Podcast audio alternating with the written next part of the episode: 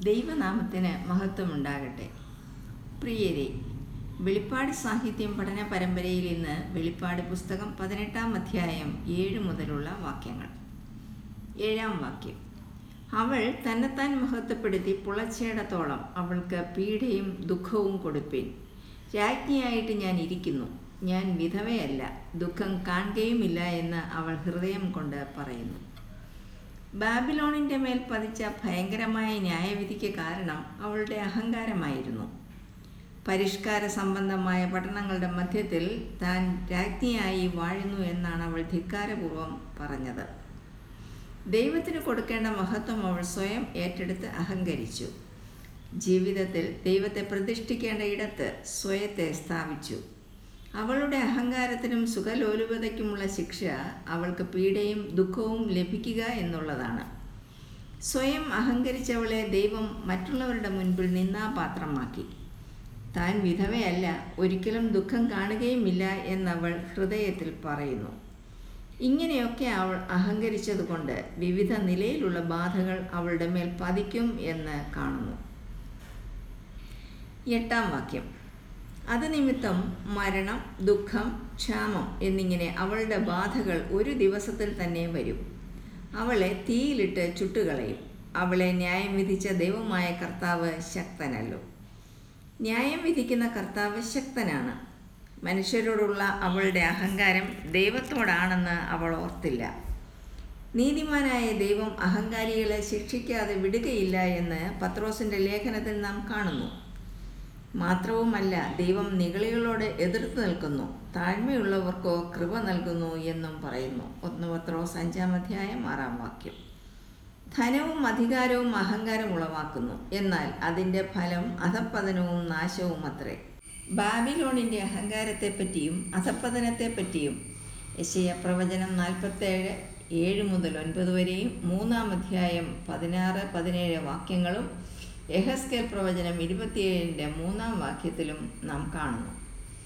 ദുഃഖവും ക്ഷാമവും ഒരു ദിവസത്തിൽ തന്നെ വരുമെന്ന് പറയുന്നത് വീഴ്ചയുടെ കാഠിന്യത്തെ കാണിക്കുന്നു. ഒൻപത് പത്ത് വാക്യങ്ങൾ. അവളോടുകൂടെ വേശ്യസംഘം ചെയ്ത് പുളച്ചിരിക്കുന്ന ഭൂരാജാക്കന്മാർ അവളുടെ പീഡ നിമിത്തം ഭയപ്പെട്ട് ദൂരത്ത് നിന്നുകൊണ്ട് അവളുടെ ദഹനത്തിന്റെ പുക കാണുമ്പോൾ അവളെ ചൊല്ലി കരഞ്ഞും മാറത്തടിച്ചും കൊണ്ട് അയ്യോ അയ്യോ മഹാനഗരമായ ബാബിലോനെ ബലമേറിയ പട്ടണമേ ഒരു മണിക്കൂർ കൊണ്ട് നിന്റെ ന്യായവിധി വന്നല്ലോ എന്ന് പറയും. ബാബിലോനെ കുറിച്ചുള്ള ഒരു മഹാവിലാപം ഒൻപത് മുതൽ ഇരുപത് വരെയുള്ള ഭാഗത്ത് നാം കാണുന്നുണ്ട്. ബാബിലോൺ നഗരവുമായുള്ള വ്യാപാരത്താൽ സമ്പന്നരായി തീർന്നവർ അതിന്റെ നാശം കണ്ട് മാറത്തടിച്ച് വിലപിക്കുന്ന ദയനീയ രംഗമാണത്.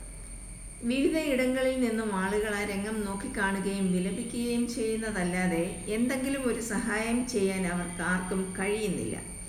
അയ്യോ അയ്യോ എന്ന് വിളിച്ച് കരഞ്ഞുകൊണ്ട് ഇത്ര ബലമേറിയ പട്ടണം ഒരു മണിക്കൂർ കൊണ്ട് തകർന്നു പോയല്ലോ എന്നാണ് ചിന്തിക്കുന്നത്.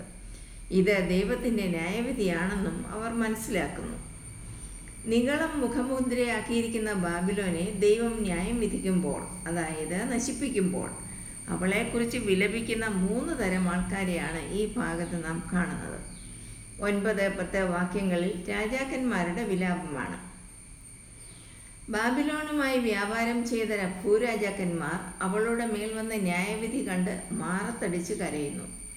അവർ അവളോടൊപ്പം ചക്രവർത്തി പൂജയിലും ആഡംബര ജീവിതത്തിലും പങ്കാളികളായിരുന്നു. പതിനൊന്ന് പന്ത്രണ്ട് പതിമൂന്ന് വാക്യങ്ങൾ. ഭൂമിയിലെ വ്യാപാരികൾ പൊന്ന് വെള്ളി രത്നം മുത്ത് നേരിയ തുണി ധൂമ്രവസ്ത്രം പട്ട് കടും ചുവപ്പ് ചന്ദനത്തരങ്ങൾ ആനക്കൊമ്പ് കൊണ്ടുള്ള സകലവിധ സാമാനങ്ങൾ. വിലയേറിയ മരവും പിച്ചളയും ഇരുമ്പും മർമ്മരക്കല്ലും കൊണ്ടുള്ള ഓരോ സാമാനം. ലവംഗം ഏലം ധൂപവർഗം മൂറ് കുന്തിരിക്കം വീഞ്ഞ് എണ്ണ നേരിയ മാവ് ഗോതമ്പ് കന്നുകാലി ആട് കുതിര രഥം മാനുഷദേഹം മാനുഷപ്രാണൻ എന്നീ ചരക്ക് ഇനി ആരും വാങ്ങാനില്ലായികയാൽ അവളെ ചൊല്ലിക്കരഞ്ഞ് ദുഃഖിക്കുന്നു. രാജാക്കന്മാരെ പോലെ തന്നെ വ്യാപാരികളും വിലപിക്കുന്നു ഇവിടെ. ബാബിലോണിന്റെ തകർച്ച കണ്ടുകൊണ്ടുള്ള സഹതാപത്തോടെ ഉള്ളതല്ല അവരുടെ വിലാപമെന്ന് വേദഭാഗത്ത് കാണാം. പിന്നെയോ അവരുടെ വ്യവസായം തകർന്നു പോകുന്നതിലുള്ള വിഷമമാണത്. റോമിന്റെ തകർച്ച ഏറ്റവും അധികം ബാധിച്ചത് വ്യാപാരികളെ ആയിരുന്നു എന്ന് വിശുദ്ധ ഞാൻ പറയുന്നു. അതുകൊണ്ട് തന്നെ അവരുടെ വിലാപത്തിന് കൂടുതൽ പ്രാധാന്യവും അദ്ദേഹം നൽകിയിരിക്കുന്നു. ആഡംബരത്തോടൊപ്പം സുഖഭോഗ വസ്തുക്കളും അവർ ധാരാളം ഉപയോഗിച്ചിരുന്നതുകൊണ്ട് അങ്ങനെയുള്ള ചരക്കുകൾക്ക് അവിടെ നല്ല ഡിമാൻഡ് ഉണ്ടായിരുന്നു. അവിടേക്ക് ഇറക്കുമതി ചെയ്തിരുന്ന വിലയേറിയ സാധനങ്ങളുടെ വിവരണമാണ് കഴിഞ്ഞ വാക്യങ്ങളിൽ നാം കേട്ടത്. ഏതാണ്ട് ഇരുപത്തിയൊൻപത് കൂട്ടം സാധനങ്ങൾ. വ്യക്തിപരമായ അലങ്കാരങ്ങൾക്ക് വേണ്ടി സ്വർണവും വെള്ളിയും രത്നവും മുത്തുമെല്ലാം ഇതിൽ ഉൾപ്പെടുന്നു. ഇന്ത്യ ഉൾപ്പെടെ ലോകത്തിന്റെ നാനാഭാഗത്തു നിന്നും സാധനങ്ങൾ അവർ വാങ്ങിയിരുന്നു. കൂടാതെ ക്രയവിക്രയ ചരക്കുകളുടെ കൂട്ടത്തിൽ അടിമകളും ഉൾപ്പെടുന്നുണ്ട്. ദൈവം തന്റെ ആത്മാവിനെ സന്നിവേശിപ്പിച്ച മനുഷ്യനെ ജീവനും ആത്മാവുമില്ലാത്ത ക്രയവിക്രയ ചരക്കാക്കി തീർക്കുന്നു ഇവിടെ. ആ പൈശാചിക ഭാവം ദൈവത്തിന് വേദന ഉളവാക്കുന്നതെന്ന് കാണാം. ഇതിൽ കൂടെയൊക്കെ വ്യാപാരികൾ സമ്പന്നരായി തീർന്നു. പെട്ടെന്ന് അവരുടെ വരുമാനം നിലച്ചുപോയതിന്റെ ഒരു സങ്കടമായിരുന്നു അവരിൽ കണ്ടത്.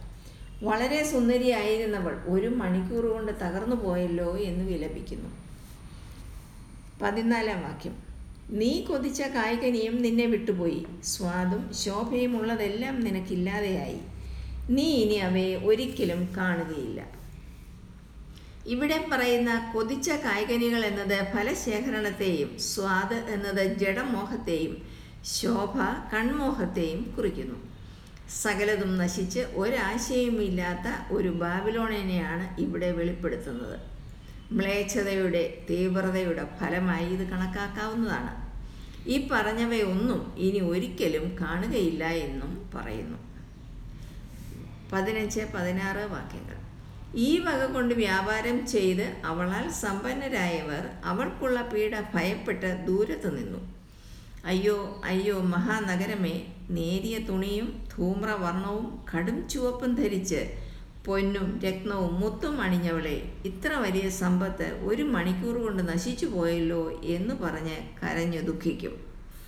നാം മുകളിൽ കേട്ട വിലയേറിയ സാധനങ്ങൾ വ്യാപാരം ചെയ്ത് അതുമൂലം സമ്പന്നരായ വ്യാപാരികൾ വിലപിക്കുന്നു. മാർദ്ദവമേറിയ വസ്ത്രങ്ങളും രക്താംബര വസ്ത്രങ്ങളും ഇനി ആര് വാങ്ങുമെന്ന് പറഞ്ഞുകൊണ്ട് ദൂരത്തു നിന്ന് നശിച്ചുപോയ പട്ടണത്തെ നോക്കി കരയുന്നു അവർ. ഇത്ര വലിയ സമ്പത്തുള്ള പട്ടണം ഒരു മണിക്കൂർ കൊണ്ട് നശിപ്പിച്ചപ്പോൾ അഥവാ നശിച്ചപ്പോൾ തങ്ങളുടെ ആശയും ജീവിതവും എല്ലാം പോയിപ്പോയി പോയി എന്ന് മനസ്സിലാക്കിയ വ്യാപാരികളുടെ സങ്കടമാണ് ഇവിടെ കാണുന്നത്. എന്നാൽ അവൾക്ക് സംഭവിച്ച പീഡയിൽ മനം നൊന്ത് അവർ ഭയപ്പെട്ട് ദൂരത്ത് നിൽക്കുകയാണ്. തങ്ങൾക്കുണ്ടായ വ്യാപാര നഷ്ടത്തിന്റെ നിരാശയായിരുന്നു അവരുടെ ഉള്ളിൽ.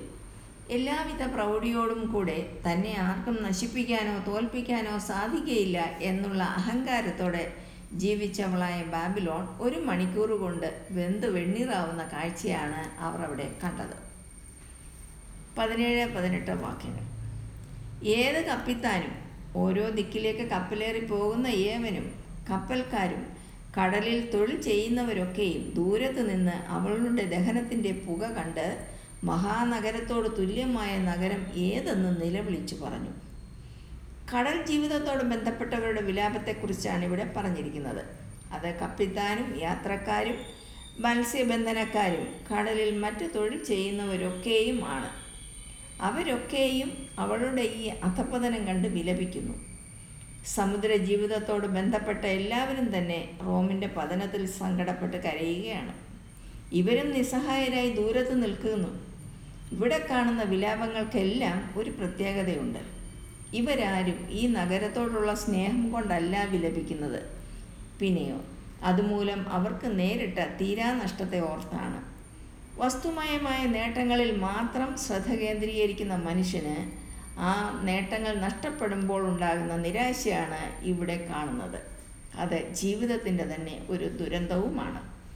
തുടർന്നുള്ള ഭാഗം അടുത്ത എപ്പിസോഡിൽ കേൾക്കാവുന്നതാണ്. ദൈവം നമ്മെ ഏവരെയും സമൃദ്ധമായി അനുഗ്രഹിക്കട്ടെ.